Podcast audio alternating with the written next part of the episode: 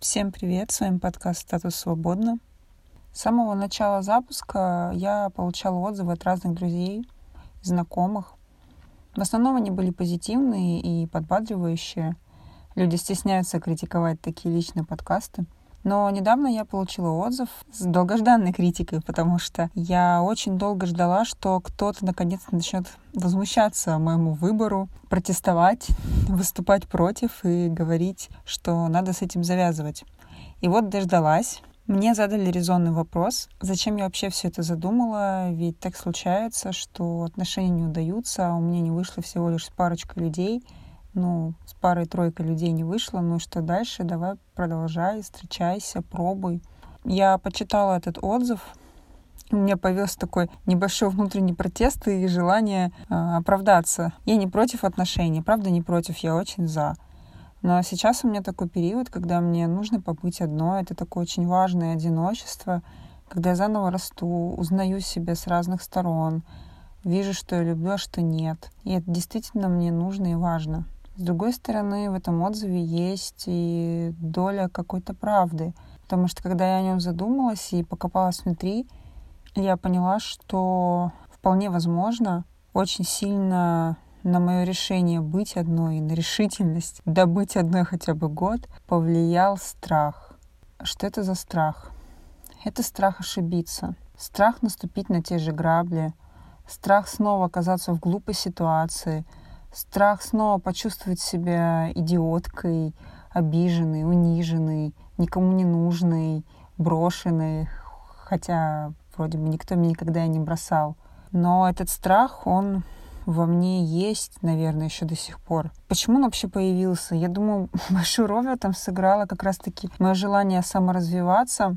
Я очень много читала о психологии отношений, о том, как правильно и неправильно. Я смотрела кучу разборов э, разных кейсов отношений, что-то подмечала для себя, что-то находила в своих предыдущих отношениях. И вот начиталась, наслушалась я всей этой лабуды, и закончилось все это тем, что я испытала какой-то комплекс неполноценности, ощущение, что вся моя жизнь — это просто какое-то недоразумение, нагромождение дурацких, идиотских ошибок, которые я больше не хочу повторять. А, у меня появился какой-то такой блок и зажим. Я не хотела больше повторять ошибок. Я вспоминала, как спала на первых свиданиях, как срывалась посреди ночи, чтобы пойти с кем-то погулять, как э, жертвовала своими интересами ради кого-то, позволяла с собой неуважительно относиться, разрешала какие делать с собой какие-то жуткие вещи, очень неприятные, унижающий мое достоинство. Я все это вспоминала, и мне было стыдно за себя. И я превратилась в строгого учителя и цензора своей жизни. Я следила за тем, чтобы у меня не было ни одной ошибки, чтобы я была непоколебимо спокойна, просто как камень, понимаете? Чтобы меня ничего не уводило из себя, чтобы я любила и обожала каждого человека э, и фильтровала тех, кто не важен, не нужен. Или даже умела идеально общаться с теми, кто меня бесит. В общем, я слишком близко к сердцу восприняла все уроки, которые мне преподавали именитые психологи, успешные люди — и, кстати, у успешных людей это очень редко можно найти какие-то настоящие провалы и фейлы. Да, сейчас есть тренд делиться своими факапами, но это появилось только недавно, а до этого времени я часто только читала о том, как какие-то женщины с амбициями принцесски находили себе великолепных э, мужчин, питали их своей женской энергетикой, и все у них было прекрасно. Я смотрела на их э, белозубые улыбки, на их э, карапузов и завидовала им и понимала, что у меня никогда так не будет, если я буду продолжать быть такой неидеальной, такой ошибающейся и такой неконструктивной. И я решила загнать себя в рамки. Как только я чувствовала, что какая-то ситуация может быть опасна, я старалась ее покинуть. Я избегала конфликтов. Если происходил какой-то конфликт, я старалась от него закрыться, сбежать, не вступать в него и не провоцировать у себя приток гнева или злобы. Или, допустим, если со мной заигрывали парни, я опускала глазки долу, избегала их, Если понимала, что я кому-то нравлюсь, я тоже стеснялась, мялась, или делала вид, что я не вижу это, я этого не замечаю. И как только я вступала в контакт с человеком, который, как мне казалось, может быть жутко опасен и вреден для меня, я будто бы била себя по рукам и ногам и кричала «брысь оттуда, тебе тогда нельзя». И, в общем, жизнь моя наполнилась на какое-то время вот такими вот запретами, и это меня замкнуло. Но я об этом уже частично рассказывала. И рассказывала о том, что это в итоге привело меня в мой спокойный, тихий мир, где я в ладах с собой. И все так плавно, равномерно, без каких-либо вспышек, без каких-либо происшествий. Все идет своим чередом. Моя жизнь стала спокойной, равномерной и адски скучной. Да, она превратилась в скучную, пресную жизнь.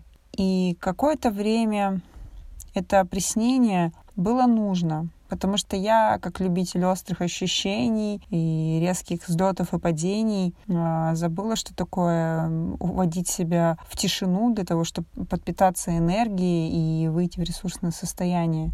Это правда полезно, но всегда так жить невозможно — не могу же я закрыться в комнате и больше никогда отсюда не выходить. Только я выйду в магазин, как какая-нибудь мерзкая продавщица обозлится из-за того, что не хочу брать их пакеты, наорет на меня. И все, у меня сразу злоба, у меня сразу гнев. Скрыться от эмоций невозможно, они будут всегда, это часть жизни, часть человеческого существования. Да и жизнь без ошибок и страхов, она не может быть яркой и интересной. Это точно, это проверено. Я очень долго занималась психологической муштрой, продолжала читать книги, смотреть ролики на YouTube, а, слушать людей, предостерегать себя от глупых поступков, стараться их не совершать. Но они сами совершались, и я ничего не могла поделать. Вы слышали? Я много чего еще творила. Но я поняла, что мой самый любимый метод обучения и саморазвития — это не метод изучения каких-либо там теорий или кейсов идеальных людей с раздражающей идеальной жизнью.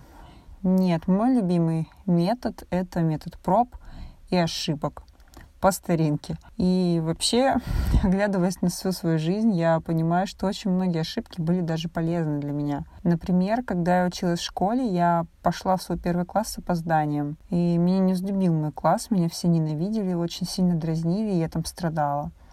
В итоге моя учительница почему-то решила оставить меня на второй год. Я так и не понимаю, почему. Я не оставала в обучении. Но вот не взлюбила на меня. И это был такой стресс для меня. Казалось, что меня никто не любит, меня отвергли, у меня никогда не будет друзей. А мне всего-то было восемь. А потом я попала в другой класс. Если бы я не учтилась в этом классе, мне, наверное, никогда не было бы таких крутых друзей, которые мне помогали, поддерживали меня уже в школе. Уже в школе были такие друзья. И слава богу, что я не осталась в том ужасном классе, где меня не любили не принимали. Потом я еще помню, как э, в университете я очень хотела поступить в аспирантуру. Но так вышло, что мне не повезло, я не поступила. В том году, когда мне не удалось поступить, я переехала в Москву, и я очень этому рада, потому что я очень люблю этот город. Это, наверное, мой любимый город. Например, когда я была в Англии, я очень по нему скучала. Вот. А если бы я не провалилась тогда и поступила в аспирантуру, я бы осталась в Ростове, не переехала бы в Москву. Ошибки делают жизнь разнообразной, мозаично красивой, интересный. И, наверное, очень глупо их бояться. Такая банальная мысль, но мы живем с вами в такую эпоху, где все напичкана информация, как избегать этих ошибок. Куча психологов может проработать все ваши травмы, сценарии, разобрать вас просто на атомы, объяснить каждую вашу эмоцию, каждое ваше чувство, каждый ваш поступок, заставить вас скомплексовать из-за этого, чувствовать себя какой-то биомашиной, нашпигованной непонятными гормонами и эмоциями. А, и у вас из-за этого может возникнуть желание себе перейти переделать, вытащить из себя что-то ошибочное, стереть все ошибки, знаете, как с компьютера, удалить все вирусы. Да только я вот поняла, что это невозможно. Себя не переделать. Я себя точно не переделаю. Я буду эмоционировать точно так же, как э, делала это раньше. Злиться буду на все те же вещи, на которые злилась с детства. Себя невозможно переделать, но можно переделать отношение к себе. И отношение к людям. А это уже немножко другое, это не переделка своей личности. Но даже такие перемены могут очень сильно вам помочь. Если бы я была супергероем, то я, наверное, была бы человек-ошибка. Или человек-косяк. Потому что я обожаю тупить, мямлить, краснеть, нести всякую чушь, попадать в неловкие ситуации. Знаете этот момент, когда ты на всю орешь про какого-то коллегу, вроде бы что-то не очень обидное, ну и не особо приятное, а потом поворачиваешься и понимаешь, что он стоит сзади тебя.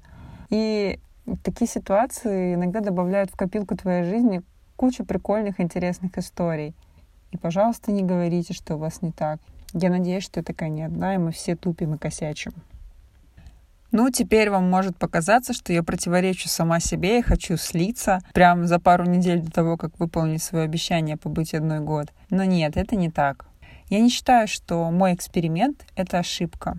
Потому что, да, он начался со страха. Я очень боялась снова очутиться в созависимых отношениях, где растворяюсь в партнере, где я не знаю своих желаний, где я теряюсь в выборе, где я пытаюсь свалить ответственность на другого человека, чего-то от него требую, хотя не, сама не знаю, чего я вообще хочу. Я очень боялась снова очутиться в таких отношениях. И да, из-за того, что я боялась, я снова попадала и влипала в какую-то фигню. После семи лет отношений с мужем, которые закончились провалом и с которым последние два года мы просто тихонько друг друга уничтожали. Я так хотела все поправить и так боялась снова оказаться в таком же аду, что в следующих отношениях, мне кажется, просто от страха тоже все как-то ложало. И даже вообще непонятно было, зачем я а, завела эти отношения. У меня было ощущение, что это, знаете, вот у меня там был, короче, черновик, мое прошлое отношение. В этом черновике начеркала очень много, там что-то позамазывала, а все равно развалилась. И я эту тетрадку типа такая порвала, выбросила, а потом думаю, ну не, дай-ка я ее склею. И вот я такая решила набело переписать с другим парнем, а по тому же лекалу, да, по тем же линейкам. А оно переписывалось снова почему-то с ошибками, почему-то перечеркивалось. И вообще все было тоже не очень хорошо. И, и закончилось дикой депрессией, слезами вообще нежеланием жить. Эти отношения продлились год, но самое интересное, что сразу после них у меня тоже было желание как будто бы что-то поправить, поправить эти ошибки. Но их невозможно было исправить, они были сделаны, и невозможно как-то пофиксить старые косяки с другими людьми. Другие люди на то и другие люди. И поэтому я рада, что я решила наконец-то оторваться от этой череды отношений и побыть собой. Потому что хоть я и решилась на это частично из-за страха снова оказаться в разрушающих отношениях, я не училась снова строить отношения с каким-то другим человеком. Но зато я наконец-то наладила отношения и научилась быть близкой самым важным человеком в моей жизни, с собой, я наконец-то смогла разглядеть каждую свою клеточку и продолжаю это делать. Э, изучать себя можно вечно, ведь мы все равно еще немножечко меняемся. Человек не бывает статичен, он всегда в динамике. Да и в этом, наверное, и есть красота в динамике человека, что вот сейчас он радостный и смеется, а через секунду он уже вспылил и кричит от гнева. Небольшое лирическое отступление. О чем я? Да, у меня был страх провалиться и снова оказаться на дне, из которого придется очень долго выкарабкиваться наружу. Да, у меня был страх подпустить к себе близко какого-либо парня, потому что я еще не чувствую, что твердо стою на ногах и смогу удержаться и не попасть в какой-то водоворот э, опять непонятных токсичных сценариев и паттернов. Все это было, но ошибки будут всегда. И если ты сделал какой-то огромный скачок в саморазвитии и понимании себя, и пробежал в этом целый марафон, это не значит, что тебе не нужно будет отмотать парочку километров назад. Иногда приходится так делать. Приходится отступить назад. Но в этом нет ничего страшного потому что ты отступишь, просмотришь все заново, проанализируешь и снова сделаешь большой рывок вперед. И в этом, наверное, вся жизнь. Иногда чуть-чуть отступать, чтобы потом продолжить движение. И вообще это похоже на какой-то замкнутый круг, когда ты боишься страха, боишься, что ты снова испугаешься. Ты испугаешься, я испугаюсь, все мы испугаемся, потому что люди, ничего с этим не поделаешь. Но теперь я стараюсь учиться быть лицом к своему страху. Я изучаю его, изучаю каждый его оттенок, каждую его грань, присматриваюсь к тому, что именно я боюсь, почему я боюсь, как я боюсь, какие ощущения в моем теле, какие эмоции сопровождают страх. Э, ведь страх, кстати, не всегда соседствует с негативными эмоциями.